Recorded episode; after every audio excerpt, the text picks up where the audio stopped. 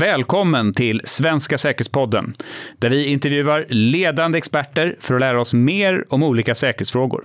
Med mig, Carl Allerstedt, ansvarig för säkerhetspolicyfrågor vid Svenskt Näringsliv. I detta avsnitt fokuserar vi på cybersäkerhet och hur vi skyddar internet, då jag intervjuar cybersäkerhetsgurun Ann-Marie Eklund Lövinder. Ann-Marie är säkerhetschef vid Internetstiftelsen som ansvarar för den svenska toppdomänen.se och är en av 14 utvalda personer i världen som får generera de digitala krypteringsnycklarna som krävs för att domännamnsystemet DNS och själva internet ska fungera. Ann-Marie är en av landets främsta IT-säkerhetsprofiler och är också ledamot i regeringens digitaliseringsråd. Intervjun genomfördes i november 2019.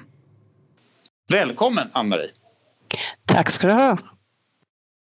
Innan vi börjar på riktigt och dyker in i frågorna undrar jag om du kan förklara lite mer om din roll som en av de få utvalda nyckelbärarna globalt och den enda svensken som krävs för att internet ska fungera. Vad, vad, vad innebär uppdraget och varför är det viktigt? Ja, vi börjar i den änden att det är inte alls egentligen något som krävs för att internet ska fungera. Internet fungerar alldeles oavsett. Men vad vi tillför med det vi gör, det är någonting som vi kallar för säker DNS. Eh, DNS tillkom ju en gång i tiden innan alla var uppkopplade eh, och hade internetaccess. Och det betydde att alla i princip som då var på nätet kände varandra och alla ville varandra väl och det fanns ingen anledning att tro att någon skulle vilja göra något konstigt. Men med tiden så har det här kommit att bli mer osäkert och idag kan man faktiskt inte lita på de svar som man får i domännamnsystemet. Och det är därför som man har tillfört elektroniska signaturer, eller digitala signaturer. För när du skriver en webbadress eller en mejladress på din dator till exempel, eller platta eller vad du har för någonting, så kommer den att ställa frågor till domännamnsystemet för att ta reda på vilken IP-adress det är som har den resursen som du frågar efter. Eh, och så får du tillbaka ett svar. Och eftersom det då är lätt att lura domännamnsystemet så kan man skicka in ett falskt svar och då kan du som användare hamna någonstans där du inte alls hade tänkt dig och det är väldigt svårt att genomskåda. Eh, och ännu värre är att någon till exempel kan eh, tanka av din mail på vägen förbi och sen peka dig vidare till rätt mottagare. Och då är det ännu mindre möjlighet att, att upptäcka att det där sker. Och det är därför man har tillfört eh, digitala signaturer på de här svaren. Så det är den ena delen av, av, problematiken. Den andra delen som också måste finnas det är att varje internetoperatör som driver då namnservrar åt sina kunder, de måste ha slagit på valideringen av att man kontrollerar de här signaturerna, att det är rätt nyckel som används och så vidare. Och, så vidare. Eh, och det görs också i Sverige har vi väldigt, väldigt hög valideringsgrad så därför så, så är, funkar det väldigt bra i det här landet. Eh, vi var också först i världen med att införa säker DNS eh, som toppdomän 2005. Mm. Um. Ville du säga något mer eller ska jag? Nej, det var mer att det, här, det som jag gör då, det är ju för hela rotzonen, alltså för hela internet och alla toppdomäner som finns i hela världen så görs det här. Eh, och det är därför det är viktigt att vi ser till att det finns ett tillitsankare, det vill säga en punkt på nätet som man kan lita på. Eh, som, mm. alla, som alla rätt kan känna igen. Och det här görs fyra gånger om året. Jag åker två gånger om året till USA för det fördelas mellan, mellan två grupper. En på den amerikanska östkusten och en på den amerikanska västkusten. Jag tillhör öst, östkusten och nästa vecka är det dags igen att åka och göra nya nycklar. Mm -hmm. Och de andra som är nyckelbärare, vad, vad är det för personer? Ja, totalt sett så är det här ett sätt att, att spegla egentligen det totala, det globala internetsamfundet. Så det är personer som kommer ifrån alla kontinenter, eh, som alla har en viss, ett visst rykte och ett, och ett gott eh, rykte framförallt i den region som man representerar, så i mitt fall är det Europa. Eh, och som har kunskap om DNS, som gillar säkerhet och som är kända för att ha, det stod någonting bland kriterierna att man ska ha sunt förnuft och, och vara intresserad av de här frågorna. um, jag tänkte, om, om vi går in på mer substansfrågorna här gällande cybersäkerhet. Ehm, då tänker jag storskaliga informationssäkerhetsincidenter såsom informationsläckor eller systemkrascher som orsakas av, av angrepp ser vi mer av i, i nyhetsflödet. Samtidigt innebär det pågående, den pågående digitaliseringen att nästan allt, av nästan allt, att vi blir allt mer beroende av digitala system som kontrolleras av datorer. Vi har också då Transportstyrelseskandalen där data som var viktig för Sveriges säkerhet hanterades i Serbien och Notbetaj-attacken i Ukraina för två år sedan som spred sig globalt och bland annat slog ut skeppsjätten Maersks, världens största containertransportörs IT-system och stoppade deras leveranser globalt till en uppskattad kostnad av 3 miljarder svenska kronor. Det här är ju väldigt storskaliga saker men vi tänker mer på oss vardagliga användare? Vad, vad, är de största hoten vi, alltså du eller jag, är, är utsatta för? Ja, alltså de största hoten som, som privatperson eller vad man kallar det för, det är väl identitetsstölder, bedrägerier, eh, men också att någon faktiskt använder din dator eller din enhet till någonting annat. Antingen att rikta det som ett vapen mot andra genom att kapa din dator och använda det som en zombie, ett botnet som det heter. Så det är väldigt lätt uttryck. Mm. Jag vet inte om det, tanken är att folk ska förstå det här, att man har varit med om säkerheten en stund eller om det ska vara för, för newbies. Men man får väl söka på botnet och se om det är någonting som man funderar på. Det är robotiserade helt enkelt nätverk av kapade datorer som används för att attackera någon tredje eh, person eller tredje och, organisation. Och hur, hur många som är utsatta för det här då att, att datorn ingår i ett botnet, hur många av dem känner till det? Jag skulle säga att väldigt få egentligen. Eh, det är otroligt stora botnät som finns att tillgå. Folk glömmer bort att uppdatera sina operativsystem och glömmer bort att se till att, att datorn är, är i ordning och då är man ju egentligen en måltavla för att bli kapad. Och det kan också vara andra saker, det behöver inte vara datorer. Eh, man tar över till exempel webbkameror, man kan ta över andra typer. Med IoT så, så ökar mängden utrustning som kan användas i riktade attacker attacker. Och det är oftast då överbelastningsattacker man pratar om. Eh. Och, och, om vi tänker då på de här hoten, de mer vardagliga hoten, vad kan vi göra för att bättre skydda oss mot dem? Som jag nämnde, så det första man behöver göra det är hela tiden att se till att man har en bra digital hygien. Att man ser till att hålla sina eh, programvaror uppdaterade. Att man installerar de säkerhetsuppdateringar som kommer. Eh, det är det ena. Det andra är ju att man också tänker på... Eh, det är en oändlig ström av appar som letar sig fram till våra, våra enheter och ibland är det så att vi installerar en app och så glömmer vi bort att vi har den och sen så får den inga nya säkerhetsuppdateringar och då är den en potentiell potentiell risk. Så därför tycker jag att man ska se till att man städar sin telefon eller sin platta eller sin dator med jämna mellanrum och se till att man har det som man faktiskt använder och ingenting annat. Eh, mm. Att man ska ha en brandvägg det är så självklart och uppenbart så att det kanske man inte ens ska nämna men det är väl viktigt att komma ihåg att det är en viktig del i alla fall i den typen av enheter som datorer plattor eh, och telefoner. Och sen också Eh, antivirusskydd. Alltså det här, man kommer ju en viss bit i alla fall, även om skydd idag är väldigt svårt egentligen för att det är inte tillräckligt, det är bara den ena sidan.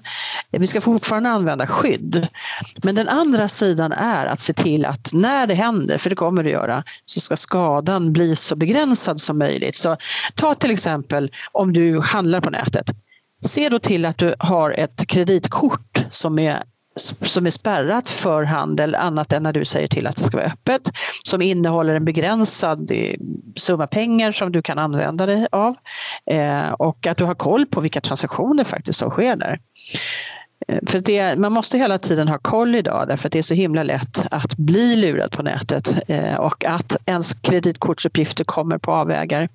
Det absolut vanligaste brottet idag är IT, eller bedrägerier i handel och med andras kreditkort och med det som kallas för card not present, det vill säga någon har helt enkelt bara kommit över kortnumret och eh, den här säkerhetskoden. Det finns ju sånt till salu idag. Ja, listor. Och problemet här är väl också det att det är väldigt många aktörer som sitter på informationen. Så att du är väl inte bara utsatt för angrepp mot liksom, när du genomför den här transaktionen men om, om företag eller andra aktörer sitter på det här och någon kommer åt informationen som sitter lagrad hos dem Eh, så så det, det räcker ju inte bara att ha god säkerhet själv, eller hur? Nej, absolut inte. Utan det är också, eh, och det är därför också som det är viktigt att man, att man begränsar det här så mycket som möjligt. Ett annat sätt att begränsa skadan är ju att se till att ha unika inloggningar, alltså unika lösenord på alla tjänster. För om eh, en tjänst läcker sin lösenordsdatabas och du har återanvänt det lösenordet på flera andra ställen så tar det inte många minuter innan, innan angriparna har upptäckt det och angriper dig från alla håll. Mm. Sen det här som jag tänkte säga, just när det gäller när vi pratar informationssäkerhetsincidenter och det som du nämnde här med Maersk. Mm. Eh, det, alltså, när vi gjorde, vi skrev en rapport här från IVA, alltså Kungliga Ingenjörsvetenskapsakademin, som publicerades i, i mars i år, eh, som heter eh, Digitalisering för ökad konkurrenskraft. Där försökte vi på något sätt bena ut det här med informationssäkerhet, IT-säkerhet och cybersäkerhet. Och om man säger att informationssäkerhet är allting där du hanterar information oavsett i vilken form och på vilket media så är IT-säkerhet allting som hanteras inom någon typ av digitala system. Cybersäkerhet ville vi spara till det som är orsakat av, av eh, angrepp utifrån, alltså antagonistiska Aha. hot. Mm -hmm. Så att man får, för det är tillräckligt jobbigt att försöka skydda sig mot det som är just cybersäkerhetsincidenter. Eh, det som, som är det vanligaste, som vi kanske inte lägger lika mycket tid på, det är ju att vi skjuter oss själva i foten. Eh, och det kan man hantera på andra sätt. Det är inte samma åtgärder som krävs för att hantera det som, man det som man orsakar själv eller det som kommer in via att angripa utifrån. Nej, för effekten blir ju för dig som använder densamma om det är ransomware eller om din dator kraschar av mer naturliga skäl eller vad man ska säga. Eh, har du ingen backup så, så har du ju samma samma problem oavsett. Ja, det, och jo, i och för sig, mer eller mindre. Men å andra sidan så är det också så när det gäller om min dator kraschar så kanske det är så här, men då måste jag köpa en ny. Om jag har fått ransomware då har jag fått in skadlig kod som jag inte riktigt vet vad den innehåller för övrigt eh, och som jag kanske också måste betala pengar för att komma till, få tillbaka min information om det är så att jag inte har den här säkerhetskopian. Så det är lite olika Jo, nej, absolut. Och, självklart, och det är klart att om, om någon kommer åt din information så är det mycket mindre lustigt än om du bara förlorar din information. Det är ju, mm. även om båda är ju inte så roliga. Det ehm. som är, tycker jag, med tanke på det du nämnde att skeppsjätten Maersk eller logistikjätten Maersk, eh, de var ju det som kallas för collateral damage, alltså de var ju inte måltavlan. De råkade ju bara drabbas av den här skadliga koden eh, därför att det var en uppdatering av ett bokföringsprogram som gick ut eh, brett. Och, och det var ju eh, otroligt olyckligt och väldigt, väldigt omfattande, precis som du sa, med, med enormt höga kostnader. Om vi tänker nu storskaligt igen, stora organisationer eller samhällskritiska system. Vad, vad är de största hoten mot samhällskritiska tjänster, system eller organisationer? Ja, men det är väl just att de ska bli utslagna och få avbrott under en längre tid och i synnerhet om flera drabbas samtidigt. Eh, för det var ju också så att Maersk var inte de enda utan det var ju även eh, Göteborgs hamn vill jag minnas och det fanns ja, en hel del andra som, som drabbades samtidigt. Så allt sånt här som får väldigt stor och omfattande spridning. Bara för att säg att det var en månad sedan eller, eller någonting åt det hållet så hörde jag om eh, också eh, sjukhus i Frankrike som hade fått in skadlig kod, alltså ransom, eh, kidnappningsprogramvara helt enkelt. Mm. Eh, och vad som var nytt i den attacken, det var ju att eh, istället för att angripa ett sjukhus och slå ut deras system så hade man klurat ut att ett företag ägde väldigt många sjukhus i Frankrike och använde samma programvara. Så då gick man på programvaran och sen så lyckades man få in ransomware den vägen via någon svaghet och då smittades 120 sjukhus istället. Så det var 120 mm. sjukhus istället för ett som inte kunde ta emot patienter, som inte kunde genomföra operationer och så vidare. Och, så vidare. och då blir det allvarliga konsekvenser. Ja. Och om man tänker då stora organisationer eller samhället som stort? Och hur skyddar man sig bäst mot de här storskaliga hoten? Vad är de viktigaste åtgärderna där du skulle förespråka? Ja, där är det ju till att börja med att, att man ser till att man har Eh, en uppdelning i sina nätverk, att man har segmentering av nätverken så att man skiljer på olika delar och bygger mindre celler så att man får, eh, som jag säger, skadan blir begränsad. Eh, man ska också ha väldigt begränsade och kontrollerade åtkomsträttigheter för olika användare. Det är inte så att någon ska ha typ tillgång till nästan allt bara för att det är bra att ha. Eh, utan det ska man också begränsa så att man har minimal åtkomst egentligen, bara det man behöver för att göra sitt jobb. Eh, och sen så är det ju också det här med att ha uppdaterade system, att, att se till att man har eh, brandväggar som fungerar och att man också gör regelbundna tester och ser, går det att komma in hos oss?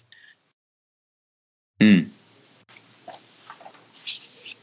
Och tittar vi då runt hörnet här i framtiden, vad är de största framtida hoten som du ser? Ja, jag tror ju fortfarande att det, det, som, det som vinner än så länge är eh, den typen av attacker där man gör någon typ av ekonomisk vinning. För det här med ransomware är allt, trots allt en väldigt, väldigt lönsam affär. Eller för den delen att man installerar eh, kod som utför kryptomining, alltså utnyttjar dina datorer och deras datorkraft för att försöka utvinna kryptovaluta. Det är också någonting som har ökat väldigt mycket.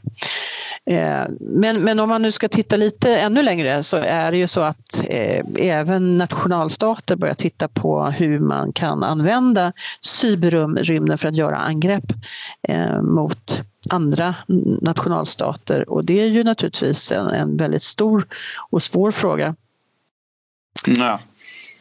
Och, och, man tänker då på det statliga då eh, och vissa av de här angreppen verkar väldigt sofistikerade och kan inte stora statliga myndigheter eller eh, multinationella företag ens klara av att sköta sin IT-säkerhet? Känns det inte som att det är lite kört för oss andra? Det blir nästan lite ens lönt att försöka skydda sig. Nej, men jag tror att det är precis tvärtom. Var och en ska sopa rent framför sin egen dörr eh, och göra det bästa man kan av situationen. Sen kan man inte ta ansvar för allt och alla utan man kan ta ansvar för sig själv och sin egen verksamhet. Och om man gör det så har vi kommit väldigt långt. Eh, för det handlar ju också om att du måste, eh, har du behov av Eh, tillgänglighet, ja men då behöver du ha redundans och flera framdragningsvägar och flera infrastrukturer. Eh, är det, är det konfidentialitet eller sekretess som är det viktiga, ja men då ser du till att ha bra lösningar för kryptering av information både under transport och under lagring. Eh, och är det riktighet som är viktigt, ja men då är det datakvalitet man tittar på. Jag menar det finns, det finns liksom man måste ta, ta ett ordentligt en ordentlig titt på vad är det jag har i min verksamhet som är, som är kritiskt. Vad är det vi står och faller med? Och vad är det värsta som kan hända? Och när man vet vad man har för verksamhetskritiska tillgångar och när man vet vilka hot man har som verkligen kan vara förödande, ja, men det är därifrån som man måste börja göra sin riskbedömning och titta, okej, okay, en del av de här sakerna kan vi inte leva med utan vi måste verkligen göra någonting åt det för att reducera risk eller eliminera risk till och med. Eh, vissa saker kan vi säga att ja, men det här, vi väljer att leva med det. Skulle det här inträffa så, så gör vi det här och det här istället. Eh, och då får vi ta den smällen, bara man har en plan. Allt det här kräver kontinuerligt systematiskt arbete och att man lägger resurser på det.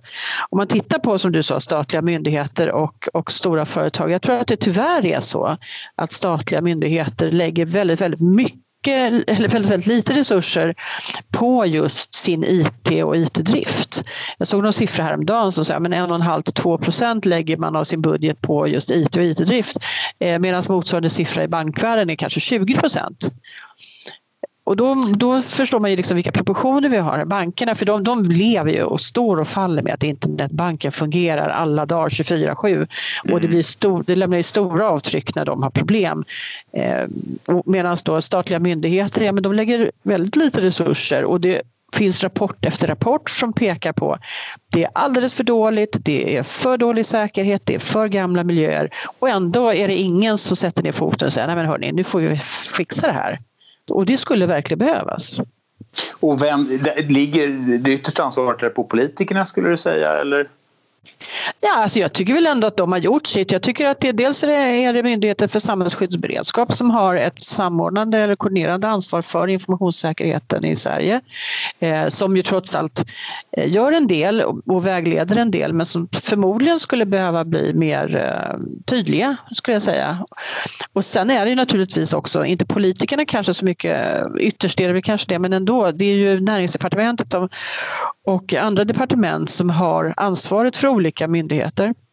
Eh, och man måste vara väldigt tydlig i relationen till myndigheterna. Även om det inte är tillåtet med ministerstyre i det här landet så kan man fortfarande i regleringsbreven tala om eh, att informationssäkerhet är prioriterat. Eh, ni måste se till att ni uppfyller de krav som MSB ställer, för det finns ju en föreskrift från MSB som talar om vad man ska göra. Men om det inte finns några sanktioner Eh, så, så blir det nedprioriterat. Sen kom ju GDPR emellan och då la jag alla sin energi på det därför att då dök det plötsligt upp hotet att det här kommer att kosta jättemycket pengar om vi misslyckas. Ehm, samtidigt som då GDPR, alltså skyddet av personuppgifter och informationssäkerhet hänger väldigt nära ihop. Mm. Och, och, om vi tänker grundarkitekturen till vår digitala infrastruktur, den skapades egentligen innan datorer och internet var avgörande för vår tillvaro på samma sätt som, som de är idag. Eh, alltså hade man inte det säkerhetstänk som man kanske skulle ha haft om man visste hur verkligheten skulle ha sett ut idag. Eh, vad är det för problem det här arvet har, har lämnat och hur påverkar det oss idag? Ja, det, det första som jag tänker på är ju, är ju faktiskt att vi fortfarande lever lite grann i tron att, att nätverken idag ser likadana ut som det gjorde när vi hade Televerket. Eh, man har inte riktigt förstått vad som har hänt här med avreglering av marknaden med många nya aktörer, eh, med, med bredbandsutbyggnaden eh, som ju ändå har varit ganska omfattande men ändå inte är tillräcklig om man tittar framåt här. Vad är det vi ska kunna klara av trafikmässigt och vad är det vi ska kunna göra utan avbrott? Ehm, så att det, ju, det, går ju lite grann i otakt. Ehm, precis som du säger så har man inte det säkerhetstänket, för det fanns inte behov av det. Men man ska komma ihåg att den infrastrukturen som, som vi har i botten, alltså det som är internets infrastruktur som bygger på IP och DNS som är viktiga hörnstenar i det här, det är ju enormt skalbart. Det har ju visat sig gång efter annan att det klarar ju den tillväxten men det kräver ju att man, att man också bygger ut i den takt som det behövs. Man får den här som jag sa redundansen, det vill säga att man har, går det av en förbindelse då ska det finnas en annan förbindelse som trafiken kan ta. Och, eh, ja. Jag tänkte just apropå redundansen där. Då tänker vi är ju i en process nu där man planerar för ett nytt totalförsvar. Och om man tänker just där hur ser du på nuvarande kapacitet och att behoven blir allt större och just om man tänker då ett antagonistiskt angrepp behöver vi mer redundans än, än vad vi har idag? Ja, absolut. Det skulle jag säga. När allting kopplas ihop och kopplas eh, upp då, då kommer det att ställa väldigt stora krav på eh, den digitala infrastrukturen, att den alltid är tillgänglig. Eh, och allt fler vitala samhällsfunktioner förutsätter att internet bara fungerar. Men infrastrukturen är inte anpassad till det. Eh, och kunskapen och vetskapen om att det är så, den är alldeles för liten. Så därför så behövs det mycket bättre samordning. Och det här är också någonting som vi skriver om i, i IVA-rapporten. Eh, för alla de som jobbar med infrastruktur måste liksom, vi måste kunna förvissa oss om att, att kapacitet och driftsäkerhet är tillräcklig. Mm. För kommer det att hända saker, att vi får avbrott, att vi får allvarliga störningar, då kommer medborgarnas tilltro till digitalisering att minska. Och då kommer det få återverkningar i hela digitaliseringsprocessen som är väldigt viktig och som många pekar ut som en av de stora, ett av de stora kliven nu för att effektivisera samhället och klara mer eh, med mindre resurser. Mm. Just elförsörjningen blir en annan fråga då som länkar in i det här mm. eh, såklart också. Um, ja men precis. Ja. Jag, jag, tänker här på Svenskt Näringsliv har vi gjort en undersökning som mäter kostnaden av brottslighet mot företag. Mm. Företagen fick helt enkelt uppge hur mycket brotten de blivit utsatta för kostade. Och de direkta kostnaderna för svenska företag enligt den här studien uppgick då till 55 miljarder. Eh, och av det här, då var cyberbrott, kostnaden för dem uppgick då endast till 4,1 miljarder, alltså 7,5 procent av totalen. Och det här, det här låter ju lite. Vissa typer av cyberbrott som just ransomware som du nämnde tidigare, de är ju lätta att känna till. Man vet att man har blivit utsatt eller drabbad. Mm. Men är det inte så att ofta är det svårt att veta om man har blivit utsatt för vissa typer av cyberbrott? Eh, jo, naturligtvis. Det, det, finns ju lite olika siffror som säger att eh, tiden mellan intrång och upptäckt är väldigt lång. Men glädjande nog så har den tiden minskat eh, det senaste året ganska mycket och det, det, tyder ju på att man har lite bättre kontroll över sina system och vad som händer där. Eh, det rena eh, ransomware vill jag säga, där har ju faktiskt folk lärt sig att vi betalar inte. Eh, vi installerar hellre om. Det var ju det som, som Maersk gjorde till exempel. Nu var ju inte de, de kunde förmodligen inte ens köpa sig loss eh, i det här fallet, men, men de valde ju att installera om 40 000 datorer och 4 000 servrar på tio dagar eller vad det tog. Eh, och tog de förlusterna som man gjorde. Norsk Hydro gjorde likadant. Eh, och det är flera, flera stater, eller städer ska säga, i USA.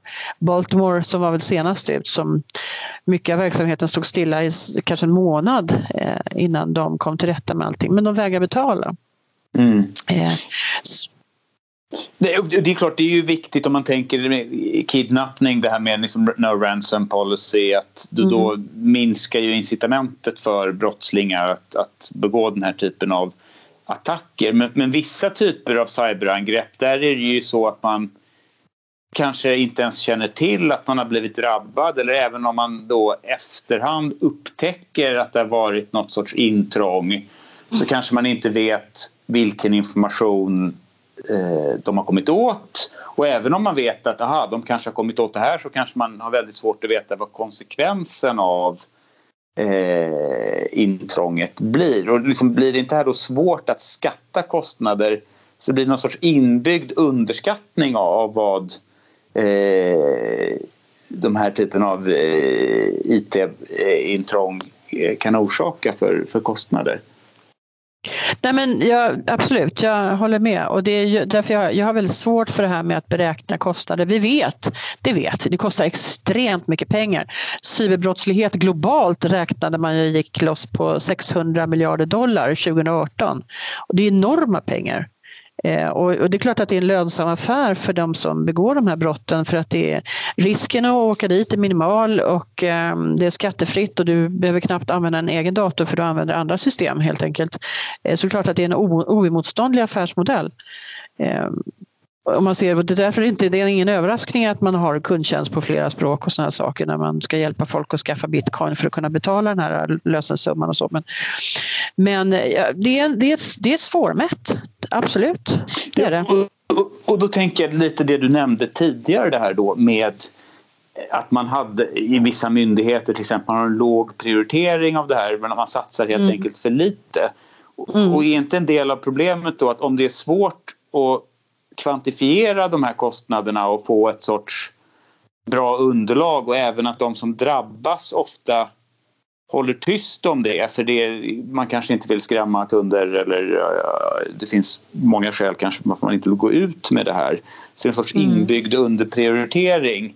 hur, hur kan man förbättra det där? Finns det någon, någon smart lösning? Det finns ju många som faktiskt försöker eh, räkna på ROI av säkerhetsåtgärder. Eh, så är det. Men det är, igen, det är en, en svår eh, matematik och det är en, en jobbig ekvation att, att, få ihop på slutet. För att, nej, men det är lite grann som om du lägger ner väldigt mycket pengar på en försäkring varje år och ingenting händer. Har du då förlorat de pengarna eller, eller har, du, mm. har du... Förstår du? Det är, liksom, det, det är lite grann den situationen man har när man jobbar med informationssäkerhet och skydd. Att hur mycket, hur mycket ska man lägga? Och där måste man ju ändå försöka göra sitt bästa för att eh, hitta eh, någon typ, eh, till exempel om jag, om jag uppskattar förlusten som jag gör om, om någon gör intrång och tar information som jag har i, i mina system så ska jag inte köpa ett skydd mot ett sådant intrång som kostar tio gånger så mycket som, som intrånget kostar för intrånget skulle göra, för då har jag gjort mig själv en otjänst.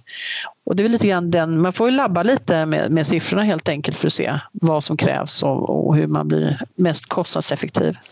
Mm. Och igen, som jag sa, man måste fortfarande göra en affärsmässig bedömning.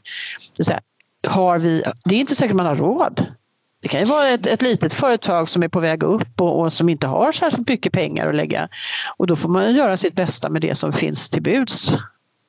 Jag kan tänka mig att försäkringsfrågan här blir väldigt komplex. För vi säger om det, det sker ett fysiskt inbrott och det är då vissa artiklar eh, i en lokal som man tydligt kan visa de här köpte vi för X mycket pengar och då eh, när man skickar in underlag till försäkringsbolaget så kan man ju som man har försäkrat dem och de är värda så här mycket. Men just den här intrången då, det är en sak när maskiner till ett visst värde blir förstörda men när information försvinner då vet man ju egentligen inte vad affärskostnaden blir. Så hur kräver man då försäkringsbolaget på pengar? Det där det blir också Exakt.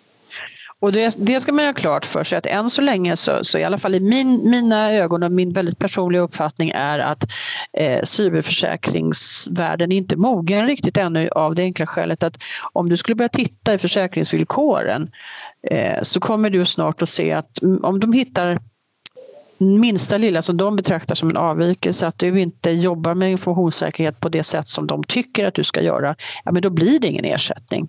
Mm. Eh, sen kommer det här säkert att nötas av med tiden och att man kommer hitta former för eh, att ändå hitta en bra balans här mellan, mellan liksom försäkringsvillkor och det faktum att man ska få ersättning. Men jag, tycker, jag, jag tror personligen inte att vi är där ännu. När jag tänker ut hemförsäkringar så är det vissa krav att om du inte har vidtagit vissa åtgärder och du får ett inbrott Mm. Eh, jag tänker Stöldskyddsföreningens standarder och lite sånt. Eh, så det, det, det, det, kommer det utvecklas då liknande eh, lösningar på cyberområdet att man kommer ställa och liksom det är väl då någonting som kan höja ribban, liksom hygien ribban mm. rent allmänt. Ja, och det är väl en fråga att ställa till svenska, Sveriges försäkringar, svenska försäkringen. Eller ja, det finns en, en branschorganisation för Svensk Försäkring heter de ja. Mm. Men för att det är ju som sagt, eh, som du säger, antingen så kan man få en reducerad premie därför att har du en, en uppdaterad brandvägg, check, då får du 5 eh, Har du uppdaterat ditt operativsystem, ja men då får du 5% Har du eh, regelbundna säkerhetsgranskningar, men då får du 5 eh, Snarare än att man får avdrag på ersättningen för att försäkringsbolaget tycker att man inte uppfyller villkoren. För den som känner verksamheten bäst, det är du själv. Mm. Eh, och du vet, för det här finns ju inte svart eller vitt, det finns inte någon, en, en, en åtgärd som passar alla utan det är ju helt enkelt baserat på den riskbedömning du har gjort. Och om du har gjort en bra och konkret och relevant riskbedömning och kommit fram till att du har en återstående, en kvarstående risk som du väljer att leva med eh, så har ju du gjort en affärsmässig bedömning och den kanske inte delas av försäkringsbolaget. Det är där tror jag som de stora problemen kommer in. Mm.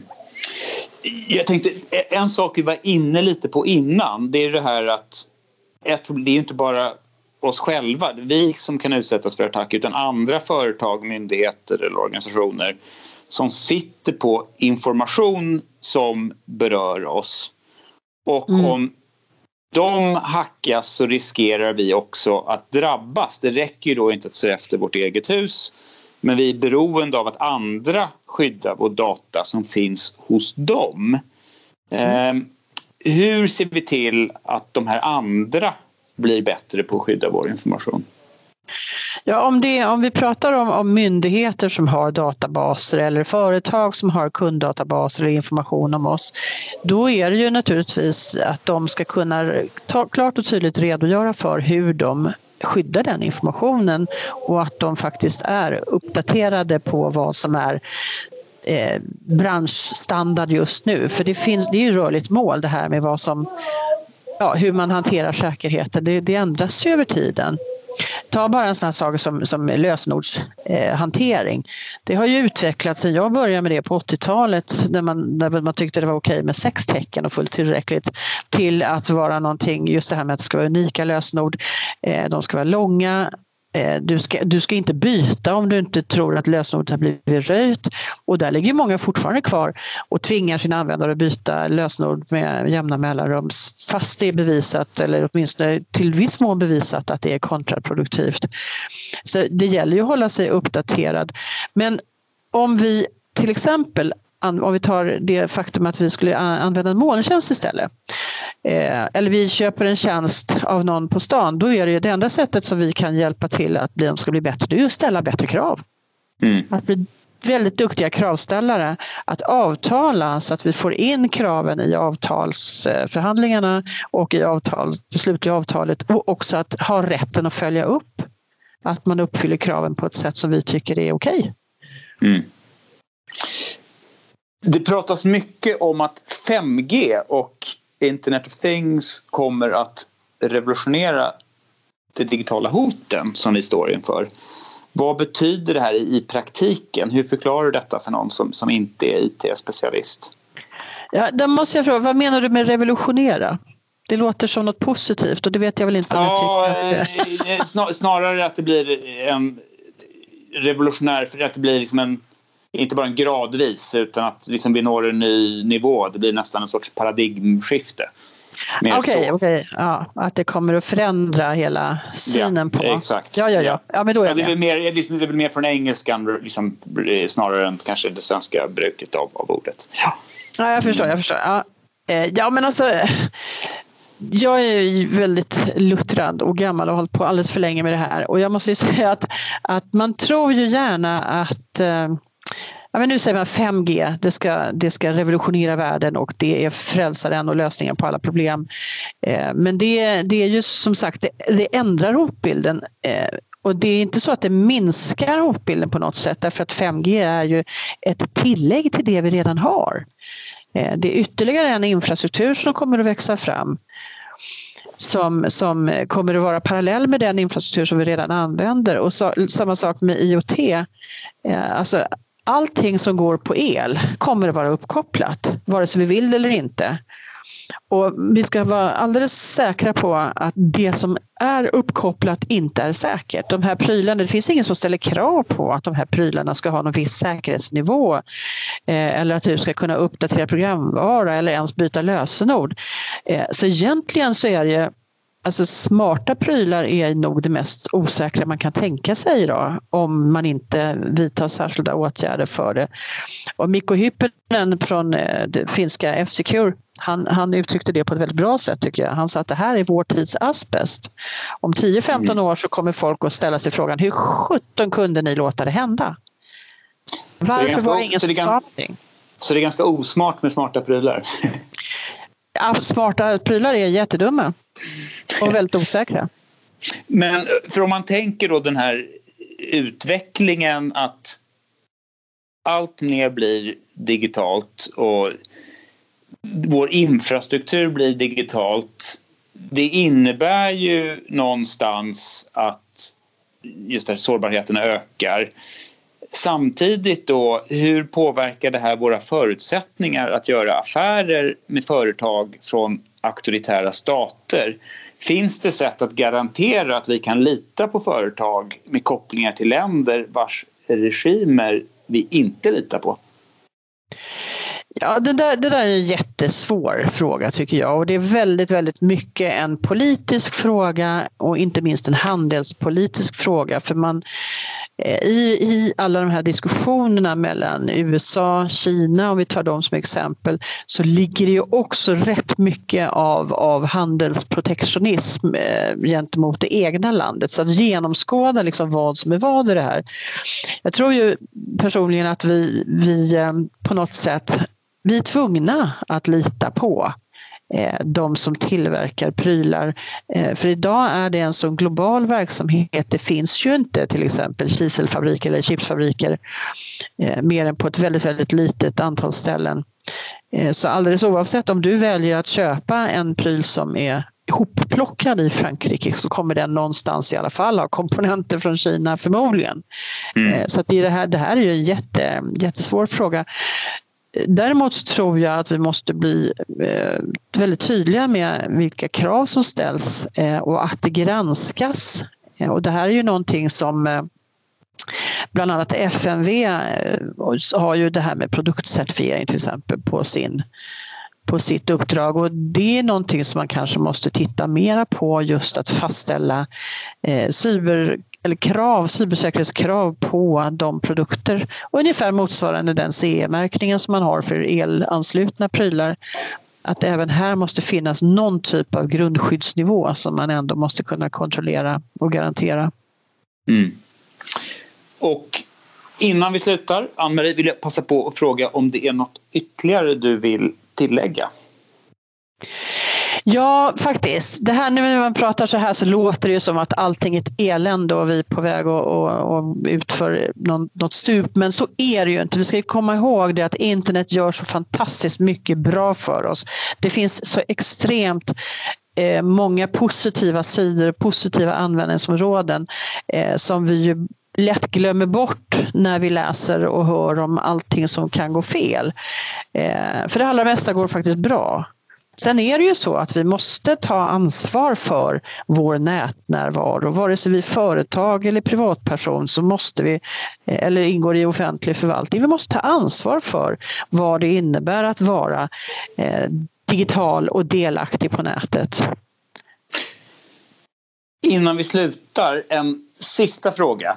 Om du skulle rekommendera våra lyssnare som vill skydda sig mot digitala hot en bok eller ett nyhetsbrev om IT-säkerhet, vad skulle det vara? Alltså jag har en lång lista och det har egentligen att göra med att det beror på vem man är och vad man är intresserad av och hur tålmodig man är och hur mycket tid man har. Men vi börjar från början så internetkunskap.se. Det är vår sajt som vi, vi har korta informativa filmer, artiklar där man kan lära sig grunderna i det här med, med hur man skyddar sig på nätet, hur man undviker att bli bedragen, hur man undviker eh, vad heter det, troll och, och falska källor och falsk information och såna här saker. Den, den är bra tycker jag förstås. Eh, det finns en bok som är skriven av en författare som heter Per Oskarsson som heter Informationssäkerhet som är på svenska. Eh, det finns en likadan, liknande i alla fall som heter Bli säker, IT-säkerhet för alla. Så båda de där kom ut i fjol tror jag. Och den författaren heter Karl-Emil Nicka. Förlåt, Karl-Emil Nicka. Eh, Sen om man tycker att det är roligare att lyssna på saker så tycker jag man kan titta på Säkerhetspodcasten som är en ganska kul eh, podcast, eh, precis som den här. Mm. Eh, och, och få lära sig mer. Det finns också någonting som heter säkerhetssnack som kanske är lite mer tekniskt orienterad. Inte alltid, men, men ibland. Och är det så att man föredrar att få nyhetsbrev med artiklar som länkas till så ska man läsa min husgud Bruce Schneers kryptogram. Eller så finns också Graham Cluleys Security Newsletter. Han är på GCHQ som är UKs eh, informationssäkerhetsmyndighet. Englands FRA kan man säga. Eh, ja, kanske. Eller MSB. Ja. Super. Ann-Marie, stort tack för din medverkan i Säkerhetspodden. Tack ska du ha. Efter att ha lyssnat på Ann-Marie påminns vi om vikten av att sköta vår cyberhygien. Det har vi kanske hört många gånger tidigare, men det viktiga är att faktiskt göra något åt det. I nästa avsnitt byter vi tema och fokuserar på mängdbrottslighet och det svenska brottsproblemet. Då jag intervjuar Magnus Lindgren som generalsekreterare för stiftelsen Tryggare Sverige. Hoppas att du lyssnar då också. Tack för att ni har lyssnat på Svenska säkerhetspodden med mig, Carl Allerstedt. Om du tycker att detta avsnitt eller något annat avsnitt är intressant, tipsa gärna vänner och kollegor om den svenska säkerhetspodden. Tack igen för att du lyssnade.